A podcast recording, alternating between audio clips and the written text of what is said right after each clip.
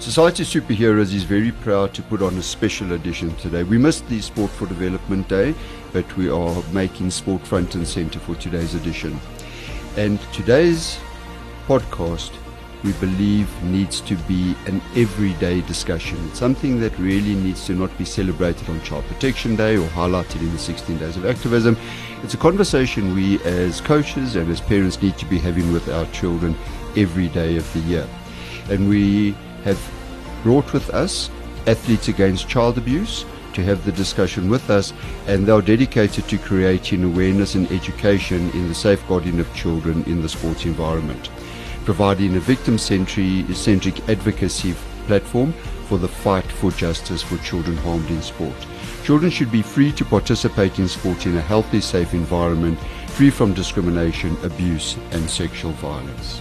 We welcome into studio Olivia Jasriel and Debbie Wade, co founders of Athletes Against Child Abuse. Olivia is a survivor, trailblazer, warrior, advocate for child rights, and sits on the SASCOC Safeguarding Committee. Having spent more than two thirds of her life fighting for justice from an unremorseful, unrepentant child abuser, Olivia has made a commitment to every child athlete to seek justice for victims and campaign for no parole for sex offenders.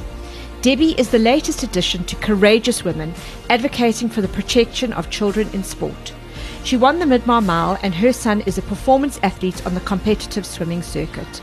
Debbie most recently appeared in the media as the co founder of Wamika's Athletes Against Child Abuse. Her last media appearance was when she opened a case of child sexual abuse that occurred within the competitive swimming community decades ago. The case is ongoing. Right, so we were all there yesterday, so it's going to be quite a, a good discussion that we can follow on from. So, the thing that I found really inspiring about the launch yesterday is we had an enormously diverse group of people stand up to prevent abuse. Because what seems to have happened in both of your cases is that there was no voice for children in the, not to give any of your ages away, of course, but anyway, in the 70s and 80s. And the the whole aim of what you're attempting to do now, as I understand it, uh, Debbie, is to give a voice to children that we don't repeat the patterns that you suffered. Exactly, and uh, I think it was a very proud moment for both of us. Um, and what makes it so special is that we have both been victims of it, and to stand there on a personal level and to just see all these amazing people um, sporting icons, federations um, really take the time and effort and, you know, come out and stand up with us um, and stand next to us and um, be prepared to take on the fight against that. It's hugely emotional um, because I know from my perspective, the biggest thing is not to be heard. Um, and yet, this platform all of a sudden we have a voice. Um, and it's amazing. The voice is getting louder and louder and louder. And so we are getting our disciples, um, and everybody's, it feels like there's a groundswell coming together, and people are just saying, you know, no more. Um, and how amazing that, uh, you know, hopefully our future generations of athletes and sports um, people and that will just be able to go and enjoy their sport and be excited about participating in sport. Um, and it was such a healthy, you know, such a healthy environment in that, and we should really be able to give our children that. And really excited about this initiative and the amazing support that we've had. So, yeah. So Olivia, you're at the end of a process that Debbie is beginning, but it's a process with no end. It's a bit like that Doors song, this is the end, but it never sort of ends, you know. Hmm. and the thing is, is that there's a level at which your competitive athletic spirit is actually quite a important skill to have in the system because it's I mean your sport is tennis and competitive tennis and it's always like the system is knocking the ball backward and forward and some of them they're smashing it at you, and others a bit of a drop shot because you don't see it. So I try to learn tennis terminology before the interview. But anyway, mm-hmm. the, the idea that there, there is that fight in you as a competitive athlete does that hold you in good stead once you enter the system? Because it is not an event entering the system, it's a process. You know, Luke, I love your terminology, by the way. You seem to have got this. Um, you know, Luke, for, for me, I think, you know, and I think for any victim, we have that fight within us. We do have that survival instinct within us. And we've got to really just dig really, really, really deep um, to, to, for that to actually come out. So we all have it within us. And we need to get given a platform, which is hopefully what um, Athletes Against Child Abuse are doing. You know, for me personally, and, and I actually said this publicly, I actually thank Bob Hewitt mm. for one of the lessons he taught me was you get every ball back, no matter what the price. And he, I remember him screaming and shouting at me and telling me, chase that ball down. And I chased that ball down. And yes, I have treated this like a tennis match. And every single ball that comes to me, I chase it down. And I do absolutely everything I can to get it back. And, you know, it's, it has put me ahead a little bit. Mm. Um, and yes, I think, I think, you know, for athletes, as well, like you say, we, we all have this this inner fighting spirit, um, and it does hold us in good stead, with with absolutely without a doubt. The system is completely um, perpetrator centric. It's not it's not victim centric at all. We don't look out for the people who suffered such abuse, and and very often we spoke about being heard earlier. Those closest to us just don't want to listen. In terms of that, the role of athletes against abuse, how are, and I say we because I don't think it's just the job of victims against abuse. I think it is the job of all of us to hold adults to account. So Debbie, in terms of the coaches and, and the and the systems in place or not in place to check if coaches are have got um, police clearance or not on the child sex offenders list or not on it rather, what are we What are we going to do around around that? Olivia, would you like to come in there? Um, oh, you know, we have got a monumental job ahead of us um, in terms of the checking and that. So, what I have established um, is that all the federations have to check their coaches. They have to run police clearances. That that that is what they are supposed to do. That is what they are telling um, parents, schools that they are doing. But we know that they're not doing it, number one.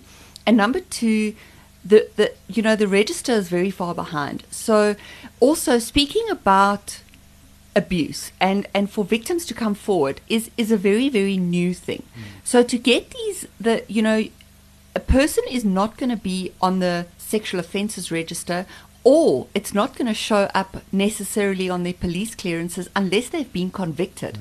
So you might have a coach who is under investigation or who has committed a crime but only has charges against him. He's going to be checked, but he's not going to come up as, a, as, a, as an offender. So it's a it's a huge, huge, huge problem, you know. And as far as vetting and everything goes, I think the only people that can really, really make this start working is when we stop sweeping it under the carpet. When the schools, the federations, and the parents stop ignoring it. The, you know, and there, there is, we, we highlight the massive problem and we raise these issues. Then you know that X, Mr. Z, Mr. Y is a possible perpetrator. He needs to actually be watched that's the problem we, we have behind us. What would really, really be nice is if we could implement a system, and it, it is one of our, our, our goals, is to is to accredit coaches. Mm. So, you know, can a federation come to us? Can a person in their private capacity contact us and say, has Mr. Z been through all the necessary checking, the necessary training? Um, do you actually accredit him as a coach? and, and, and maybe use that as a platform to, to you know to support parents in making sure that they make a right decision when they send their, their, their, their child to a, to a coach. Yeah, and Debbie, I'd like to come in there because I, and, and I know it's, it's, it's a very very difficult topic, and I'm I'm not attempting to blame anybody other than the coaches who abuse children. But one of the things we find over and over again is that parents, not all parents, certain parents, almost sacrifice their children to the sport. So it doesn't really matter what you have to go through. I'm not just, just talking about sexual abuse, the way that you are touched, handled, the level of physicality required of little children, the emotional stuff that goes with high levels of competition, the stress, the anxiety, all of those kinds of things. That there's almost an, an acceptance that there's a price to pay for being a competitive athlete. And for me, that's one of the real, picking up on what Olivia said at the end, that's one of the things we really need to challenge. I mean, we should be developing our children, not a sport. Yeah, uh, Luke, I couldn't, uh, I couldn't agree with you more. I uh, was one of those high performance um, athletes, um, and it's you know it's easy to speak from real experience again. Um, growing up in an environment where you know performance was everything to the cost of um, myself, my family. Um, I know that there was no safe space for me, and every time I just felt as though it was, you know, shut up and, and swim. And, um, you know, it's it's just not acceptable. It's not acceptable to um, sacrifice your children um, for you know for this. And what we also have to understand is that sport, in a in a lot of ways, is a way out. Um, it's a way out of economic um, poverty. It's a way to a new life. Um, not only is it you know could it be um, the fantastic you know my child is is the Olympic champion. It's it's a lot of parents are living their dreams through their children um, vicariously through their children that but but also there's a real reality where we are facing economic um, you know economic poverty. And sport offers children a way out offers communities um, a way out. And so you know parents communities the people that should be looking after children would sacrifice their very well-being for that better life, um, you know, at the risk of the children. So, where do those children go? Um, there is nowhere safe to go, and you almost are raised with the understanding that it's okay. Mm. It is all okay because that is the price you pay for the performance. Um, in fact, as a child, you don't even know that you are paying that price. Mm. It is only when you are older, when you look back at that and you say, you know, I didn't even want to perform. You know, I, I was forced to perform. Mm. I was mm. forced to do these things. It was not always my um, choice as such. So, this culture of high performance at any cost is not okay. And I think that we need to get back to, um, you know, parents need to be involved with their children. Parents need to um, know what's going on in their children's lives. They cannot uh, just relegate the responsibility um, of their children to, you know, to coaches, to schools, um, and stand back and say, well, you know, it's your responsibility. It is not. It starts at home. It starts with parents, it starts with siblings, it starts with the community and that. We have to look after our children. We've got to know what's going on in our children's lives. Um, and our children's lives are much more important than a gold medal or, or any type of um, performance. We've spoken a lot about listening, especially as parents, and being heard and you speak about living vicariously through your children. My daughter had the potential to be a very good swimmer. And I remember taking her to a very good private school who had a fantastic swimming program. And I thrust her upon the head of sport and I said, This is Claudia, and she's a fabulous swimmer, and hoping obviously to get a bursary because it would have helped financially a lot. And I remember her turning to the to the head of sport and saying, I'm not swimming. Do you have pottery? And he just looked at her as if to say, Oh my goodness. And I think in that moment as a parent, it brought me really back to reality to say, Well, this child actually doesn't want to swim. And that's okay. And it was a huge lesson for me in, in terms of listening actively to my child and not forcing her then to do something that actually didn't bring her joy. Okay, so Olivia, your experience was a little bit different because you love tennis. Yo, Luke, um, I have my moments where I did love tennis. Um, it was actually all I knew, Okay. to, to, to be quite honest. And you know, just to touch on something uh, Debbie said now is is that a, a, parent will push us or live live vicariously through us. You know, something that that was said, and, and I'm going to raise this quickly now, is um, a lot of people do know that my parents testified against me for Bob Hewitt. Um, that is that is the power and and the level that that man that that man was at. And you know something my mom said in the courtroom when she was testifying, and, and it has stuck with me. And, but it only hit home then that not just did he abuse me, she actually abused me as well. Was that it was it was raised that I had broken an arm, um, and she and that I'd had to go back onto the tennis court three days after I'd broken my arm. And something my mom says, yes, she did go and play a tournament. She was expected to do that. And that only actually occurred to me during the trial, which was six years ago. I was 45 years old when, when, when I realized that I was actually abused all round. Hmm. Um, I've lost my train of thought now. No, well, it's uh, the, the train of thought's an oncoming train, so I'll I'll, I'll, read, I'll read, re- redirect you because the one thing that you said to me that um, over the years that was for me quite something was that it was something. It may have been all you knew, but it was something that you you really did enjoy. And the thing that for you was tragic was that this experience of abuse killed it for you. And the one thing you tried to get back on the court, what I think in your 48s, in your late Yeah. 40s, where you try to somehow reclaim what had been taken from you to see, I don't know, what what had been taken from you and almost to exert your power back to say, I should have chosen whether to pr- progress in the sport or not, but it was almost chosen for you. So you know, Luke, um, as a little girl, so so for my fifth birthday, I was given a tennis racket and a coach. Um, I used to love ballet, and by my seventh birthday, I was made to choose between ballet or tennis. As a seven-year-old, how do you make that choice? Anyhow, I chose tennis. Um, did I love it?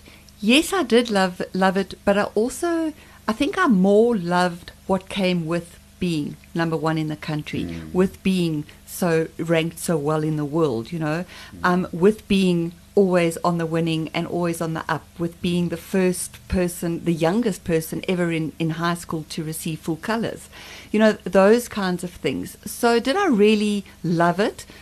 Yeah, I did. You know, I got a scholarship. I went overseas. I really, really excelled.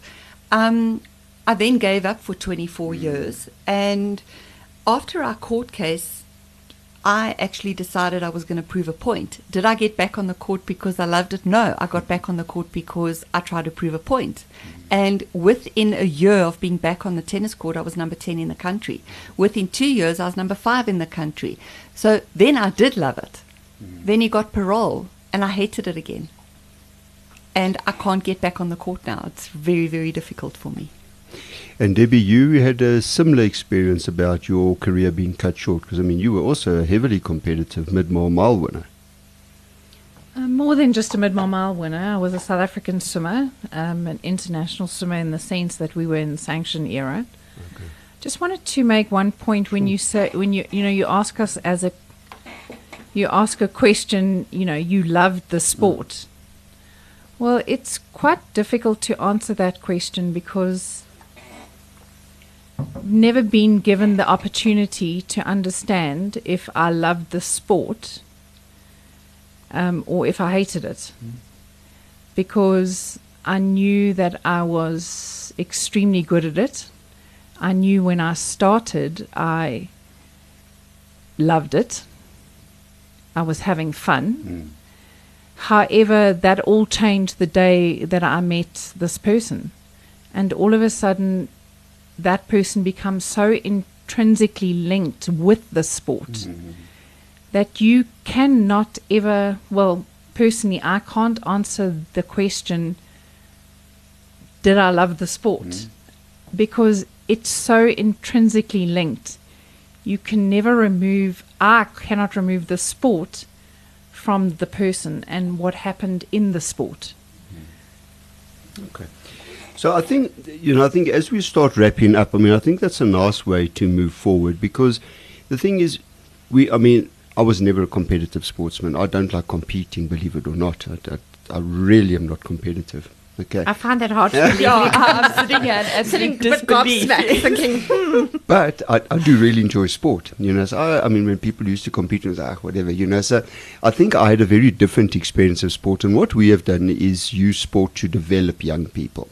So as um, athletes against child abuse, for me, there's two elements. The one is that we need to prevent abuse, we need to deal with high risk situations, we need to manage the law, which is a complex thing. We need to care for people afterwards, but we also need to show the the potential of sport. I mean, up the, the last post before the launch I post was a, I think she was a Bolivian or Colombian boxer, and the reason she boxes is because she was abused, and not abused in sport, but she used sport as a tool for healing.